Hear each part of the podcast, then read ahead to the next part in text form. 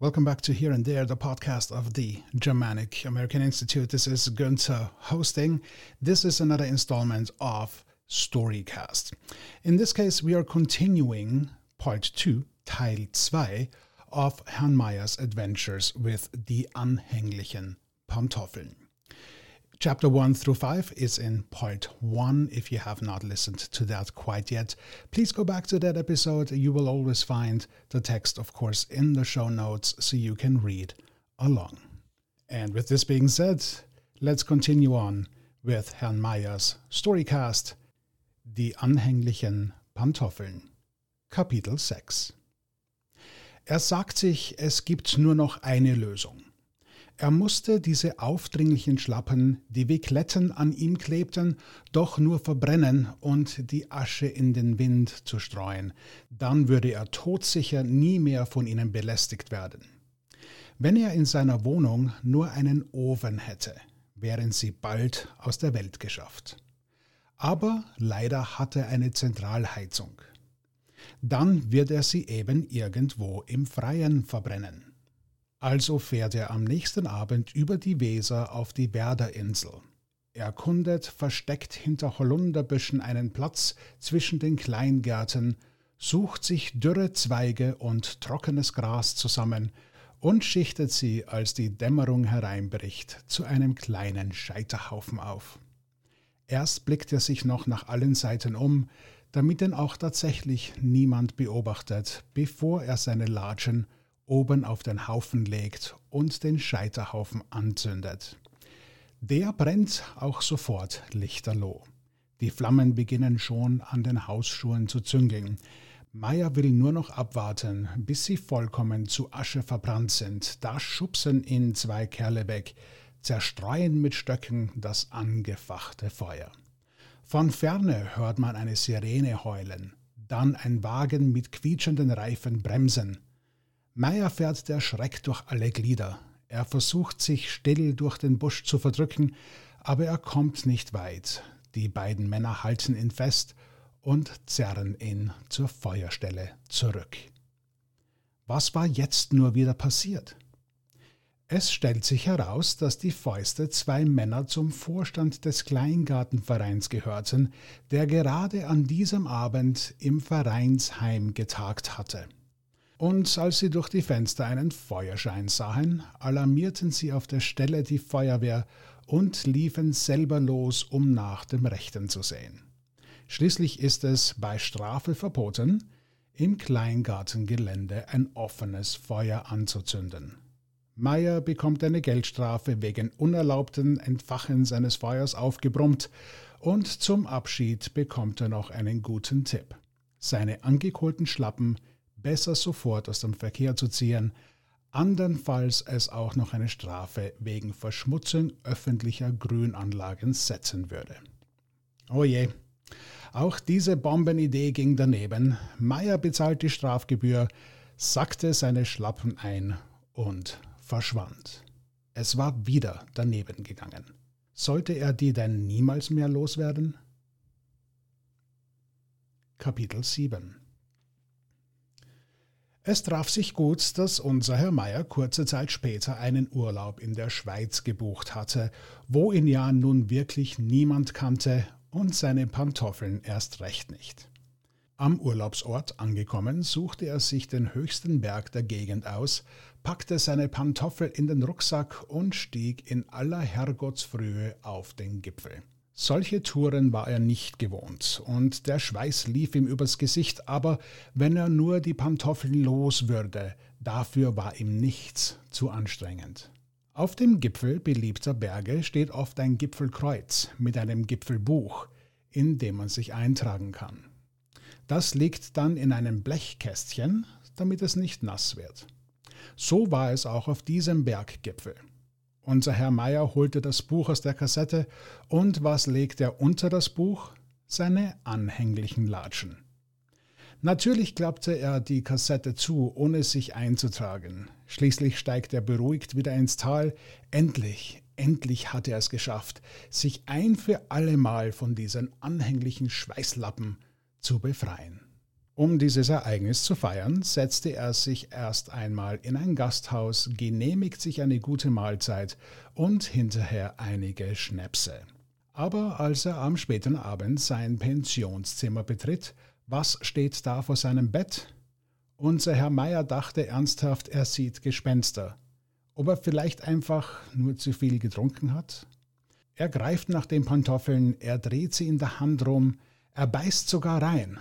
Leider, leider ist da nichts zu machen. Sie sind und bleiben seine Pantoffeln. Wie in Teufels Namen sind die schon wieder zu ihm zurückgekehrt? Als er ganz vorsichtig die Pensionswirtin ausfragt, konnte sich Meier einigermaßen zusammenreimen, wie das zugegangen war. Es war eben doch so keine gute Idee, die alten Hausschuhe in die Kassette des Gipfelbuchs zu packen. Sicher hatte der nächste Bergwanderer, der nach ihm auf den Gipfel geklettert war, sich ins Gipfelbuch eintragen wollen, dabei die alten Schlappen aus der Blechkassette genommen und sie in hohem Bogen über den Felsabsturz hinter den Gipfel gepfeffert. Dort müssten sie die Ziegen aufgestöbert haben, die ein Junge auf einer Bergwiese hütete. Der Junge nahm sie den Ziegen aus dem Maul, fand sie eigentlich noch ganz in Ordnung und packte sie in einen Rucksack. Zu dumm auch, dass er das Kind von Meyers Pensionswirtin war, die neben den Fremdenzimmern noch eine kleine Landwirtschaft führte. Als die Mutter am Abend seinen Rucksack auspackt, denkt sie, solche Kartoffeln hat sie doch schon irgendwo gesehen. Natürlich, der Herr aus Bremen, der sich bei ihnen einquartiert hat. Und so stellt sie unserem Herrn Meier frisch gewienert vors Bett. Kapitel 8 Es ist zum Haare ausraufen, aber nun hat er sie wieder, seine unzertrennlichen Pantoffeln. Wo soll er jetzt nur damit hin? Diesmal, sagt er sich, werden Nägel mit Köpfen gemacht.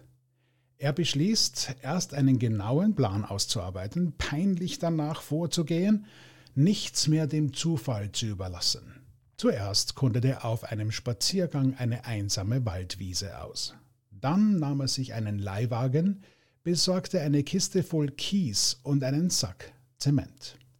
Zwei Tage später war Neumond. Die Nacht war stockfinster und das kam Herrn Meier gerade recht.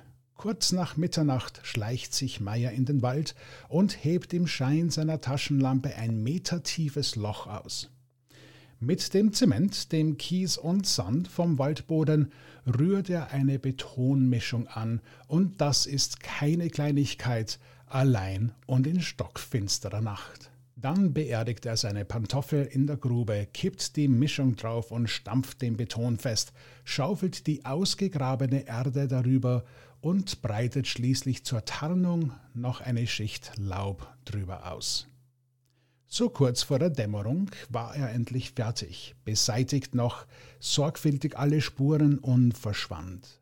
Zwei Stunden später schon sitzt er im Zug auf dem Weg nach Bremen, lehnt sich in die Polster des Sitzes zurück und ist stolz darauf, dass er diese aufdringlichen Schlappen endlich und unwiderruflich abgehängt hat. Es muss so ungefähr zwei oder drei Wochen später gewesen sein, da klingelte es und vor seiner Wohnungstür stand eine Frau, zeigt ihm seine Pantoffeln und fleht ihn an. Bitte, Herr Meier, geben Sie zu, dass das Ihre stadtbekannten Mokassins sind, in denen Sie jahrelang bei Wind und Wetter herumgelaufen sind. Jetzt denkt ihr natürlich, ich würde euch was vormachen. Wie sollen denn die Pantoffel unter der Betondecke hervorgekrochen und den weiten Weg wieder nach Bremen zurückgefunden haben?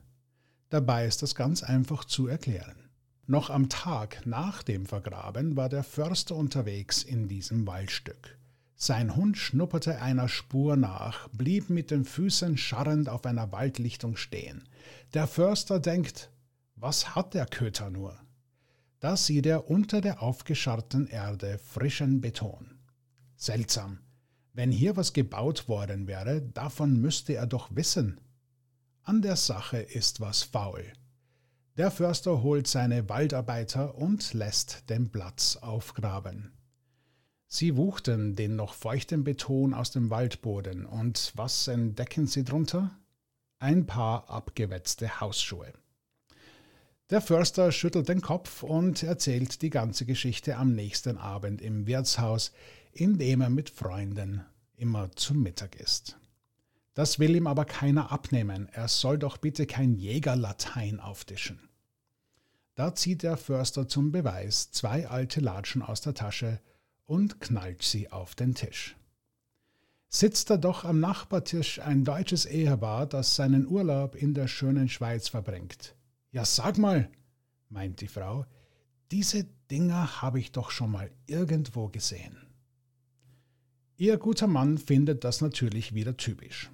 Ein paar alte Schuhe, die mitten in der Schweiz in einem Waldstück unter Beton vergraben waren, aber seine Frau muss sie natürlich schon mal gesehen haben. Dabei ist sie noch nie zuvor in der Schweiz gewesen. Wirklich zum Lachen. Aber sie lässt sich das nicht gefallen.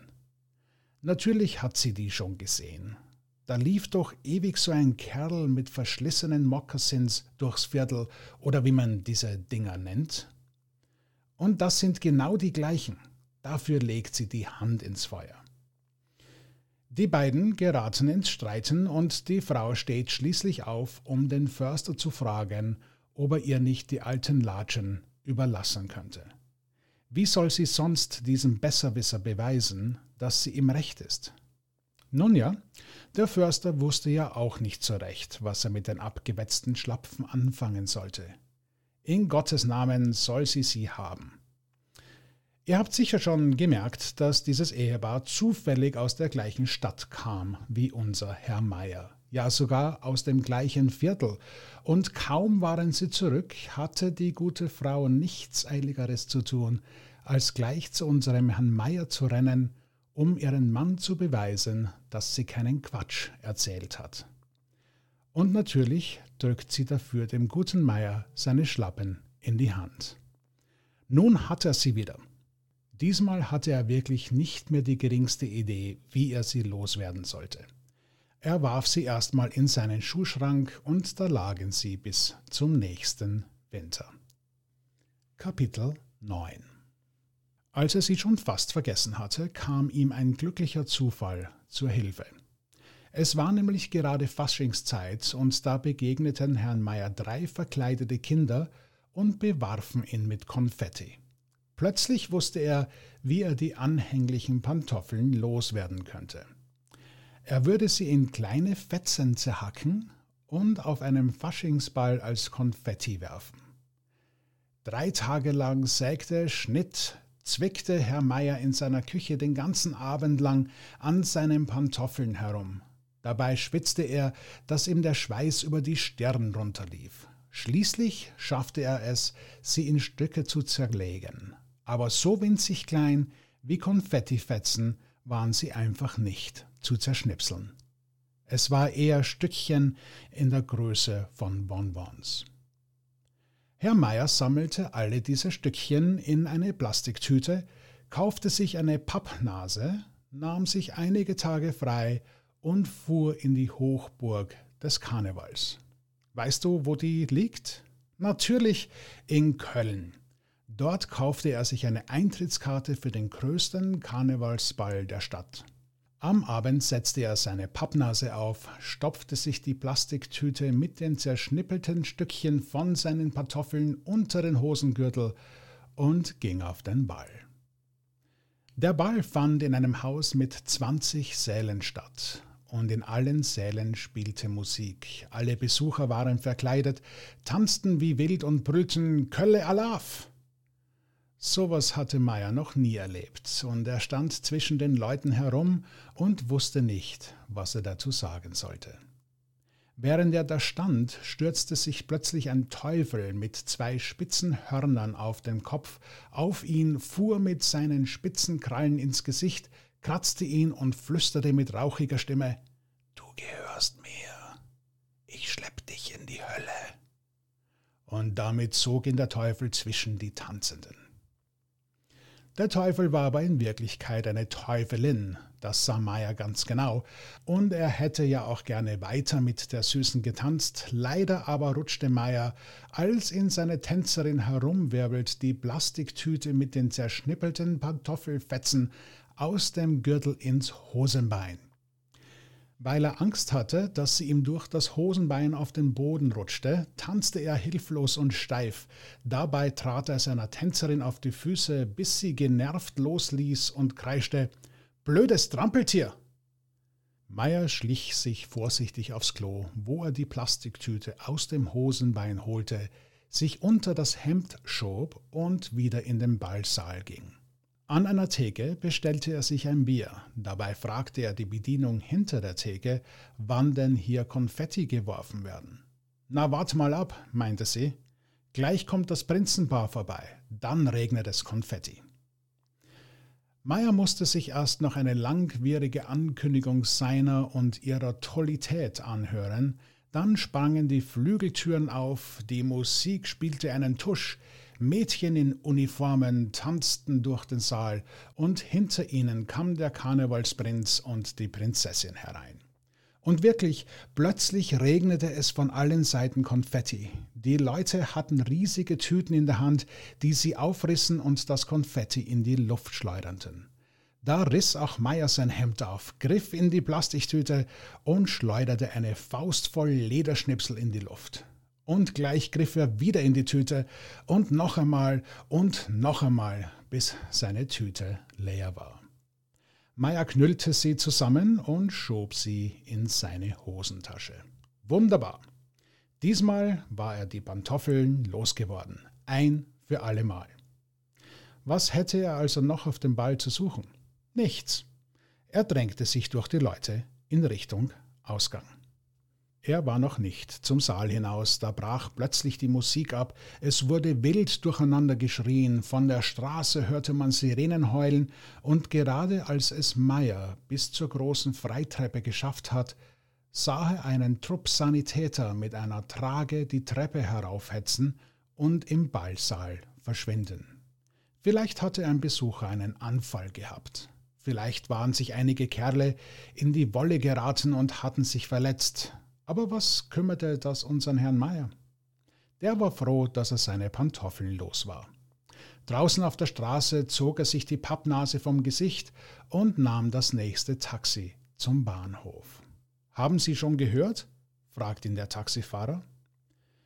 Meier wusste nicht, was er gehört haben sollte. Na, das mit der Prinzessin, die auf einmal keine Luft mehr gekriegt hat und wird gerade ins Krankenhaus gefahren. Furchtbar, nicht wahr? Meier nickte, aber was interessierten ihn die Kölner Karnevalprinzessin? Am Bahnhof nahm er den nächsten Zug, geriet in einen überfüllten Waggon, in dem lautquäkend ein Radio lief und alle Passagiere aufgeregt zuhörten. Der Sprecher berichtete, dass ihre Tollität soeben im Krankenhaus mit einem Schnitt in die Luftröhre vor dem Ersticken bewahrt werden musste. Bei genauerer Untersuchung habe man einen lederartigen Brocken in ihrer Luftröhre gefunden, dessen Herkunft den Ärzten Rätsel aufgeben. Seine Tollität, der Karnevalsprinz, habe daraufhin alle weiteren Ballbesuche abgesagt, um am Krankenbett der Prinzessin zu bleiben. Ehrlich gesagt, Meyer war es etwas mulmig zumute. Er versuchte nicht mehr dran zu denken, und das gelang ihm desto besser, je weiter er sich mit dem Zug von Köln entfernte. Als er nachts um halb drei endlich in Bremen ankam, fühlte er sich bestens und hatte den Kölner Karneval schon so gut wie vergessen. Leider blieb es nicht dabei. Schon vier Tage später kam die polizeiliche Vorladung. Sie sagten ihm, er sei dabei gesehen worden, wie er beim Einmarsch des Kölner Prinzenpaares statt harmloser Papierkonfetti harte Lederstücke in die Luft schleuderte. Es bestehe der dringende Verdacht, dass der Erstickungsanfall der Prinzessin auf einen dieser Lederstücke zurückzuführen ist.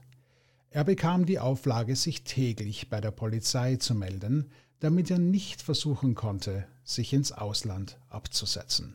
Und dann gab es vier Wochen später einen aufsehenerregenden Prozess. Herr Meyer wurde angeklagt, ein Attentat auf die Kölner Tolitäten versucht zu haben. Die Beweislage war unwiderleglich. Den Einmarsch der Kannewaldprinzen hatte ein Reporter des Westdeutschen Rundfunks gefilmt. Auf den Aufnahmen war deutlich zu sehen, wie Herr Meier eine Plastiktüte mit Lederstückchen aus dem Hemd zieht und die Schnipsel in Richtung auf die einmarschierenden Tolitäten in die Luft wirft. Wie es der Zufall wollte, hatte dieser Reporter früher bei Radio Bremen gearbeitet.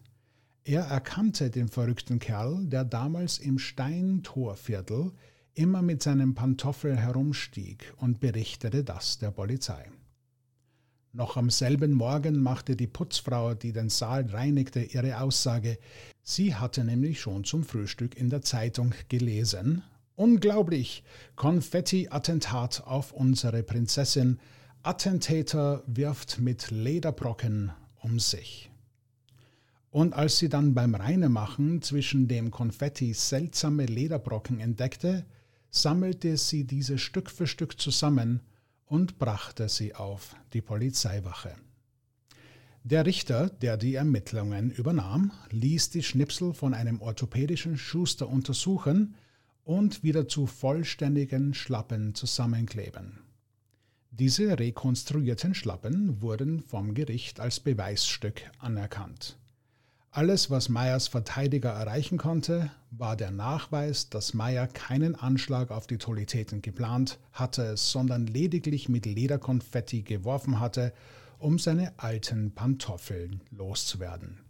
Meyer wurde zwar vom Mordversuch freigesprochen, erhielt aber drei Monate Gefängnis auf Bewährung. Was ihn aber viel mehr belastete, war, dass er auch für alle Kosten aufzukommen hatte. 8000 Euro für die Operation der Prinzessin, 6000 Euro Schmerzensgeld, 4500 Euro Gerichtskosten, dazu noch das Honorar für die Rekonstruktion seiner Pantoffeln in Höhe von 7500 Euro. Dafür wurden ihm aber am Ende die zusammengeklebten Schlappen überreicht. Der Orthopäde hat eine hervorragende Arbeit geleistet. Man musste schon sehr genau hinschauen, um überhaupt zu sehen, dass sie aus Hunderten von Schnipseln zusammengesetzt waren. Der einzige Schönheitsfehler? Am rechten Schlappen fehlte an der Ferse ein Schnipselchen, vermutlich das Teil, das der Prinzessin in die Luftröhre geraten war. Kapitel 10 Meyer war endgültig am Ende, was er nicht schon alles ausprobiert hatte, um diese unverwüstlichen Latschen loszuwerden. Alles umsonst, ihm fiel nichts mehr ein. Er steckte sie zuerst in seinen Besenschrank, dort störten sie ihn nicht weiter und konnten liegen bleiben. Es war seine kleine Nichte, die ihn eines Tages mit ihrer Mutter besuchte und ihn auf eine geniale Idee brachte. Beim Stöbern in Meyers Besenschrank stieß sie auf die wertvollen Stücke. Du, willst du mir die verkaufen? fragte sie ihren Onkel. Die fasst du mir nicht an, schimpfte die Mutter, die die Geschichte mit Meyers Schlappen kannte. Aber Meyer hatte wieder eine zündende Idee, und zum Dank kaufte er dem Mädchen die größte Schokolade, die er finden konnte. Schon am nächsten Tag ließ er eine Kleinanzeige ins Internet, mit der er original indianische Moccasins für schlappe 6000 Euro anbot. Noch am gleichen Abend klingelte ununterbrochen das Telefon und Herr Meier musste ca. 50 Mal erklären, dass er sich nun leider aufgrund persönlicher Schulden von den Moccasins des Häuptlings schleichende Sohle trennen müsse. Der erste, der schließlich an seiner Tür klingelte, war ein Antiquitär, der sich brennend für die exotischen Objekte interessierte. Der Mann verstand sein Geschäft. Er handelte den Preis auf 5.659 Euro runter und zog damit ab. So glücklich wie an diesem Tag war unser Meier selten. Aber es interessierte ihn doch, was der Kerl mit den alten Latschen anstellte, und als er am nächsten Tag an dessen Geschäft vorbeischlich, grüßten ihn seine alten Schlappen aus dem Schaufenster und verrieten ihm auf einem sauber geschriebenen Schildchen. Original indianische Moccasins des Sioux-Häuptling schleichende Sohle, Sonderpreis nur 9500 Euro. Bald darauf soll der Einkäufer vom Bremer Überseemuseum vorbeigekommen sein, so heißt das Bremer Völkerkundemuseum. Echte Handarbeit der Sioux für diesen bescheidenen Preis? Da musste das Museum natürlich rasch zugreifen, bevor es ein privater Sammler wegschnappte. Seitdem sind die alten Schlappen von unserem Herrn Meier in einer Glasvitrine im Überseemuseum zu besichtigen. Falls ihr einmal in Bremen seid, geht dort ins Überseemuseum. Es liegt gleich am Bahnhofsvorplatz. Wenn ihr dort in die Nordamerika-Abteilung geht, stoßt ihr auf eine Vitrine mit zwei Mokassins. Lasst euch von der Beschriftung an der Vitrine nicht beirren. Von wegen Handarbeit zu und Häuptling schleichende Sohle. Das sind nämlich in Wahrheit die anhänglichen Pantoffeln von unserem Herrn Meier. This was part two of Herrn Meyer's journey and adventure to get rid of his house shoes. quite the adventure, to be honest. And uh, of course, we are looking for more adventures. If you have any stories that you would like us to bring to the next Storycast or any future Storycast episodes, please email us at podcast at gaimn.org. As always, thank you so much for being with us. We'll catch you next time with the next story. This is Gunther signing off. Until then, tschüss.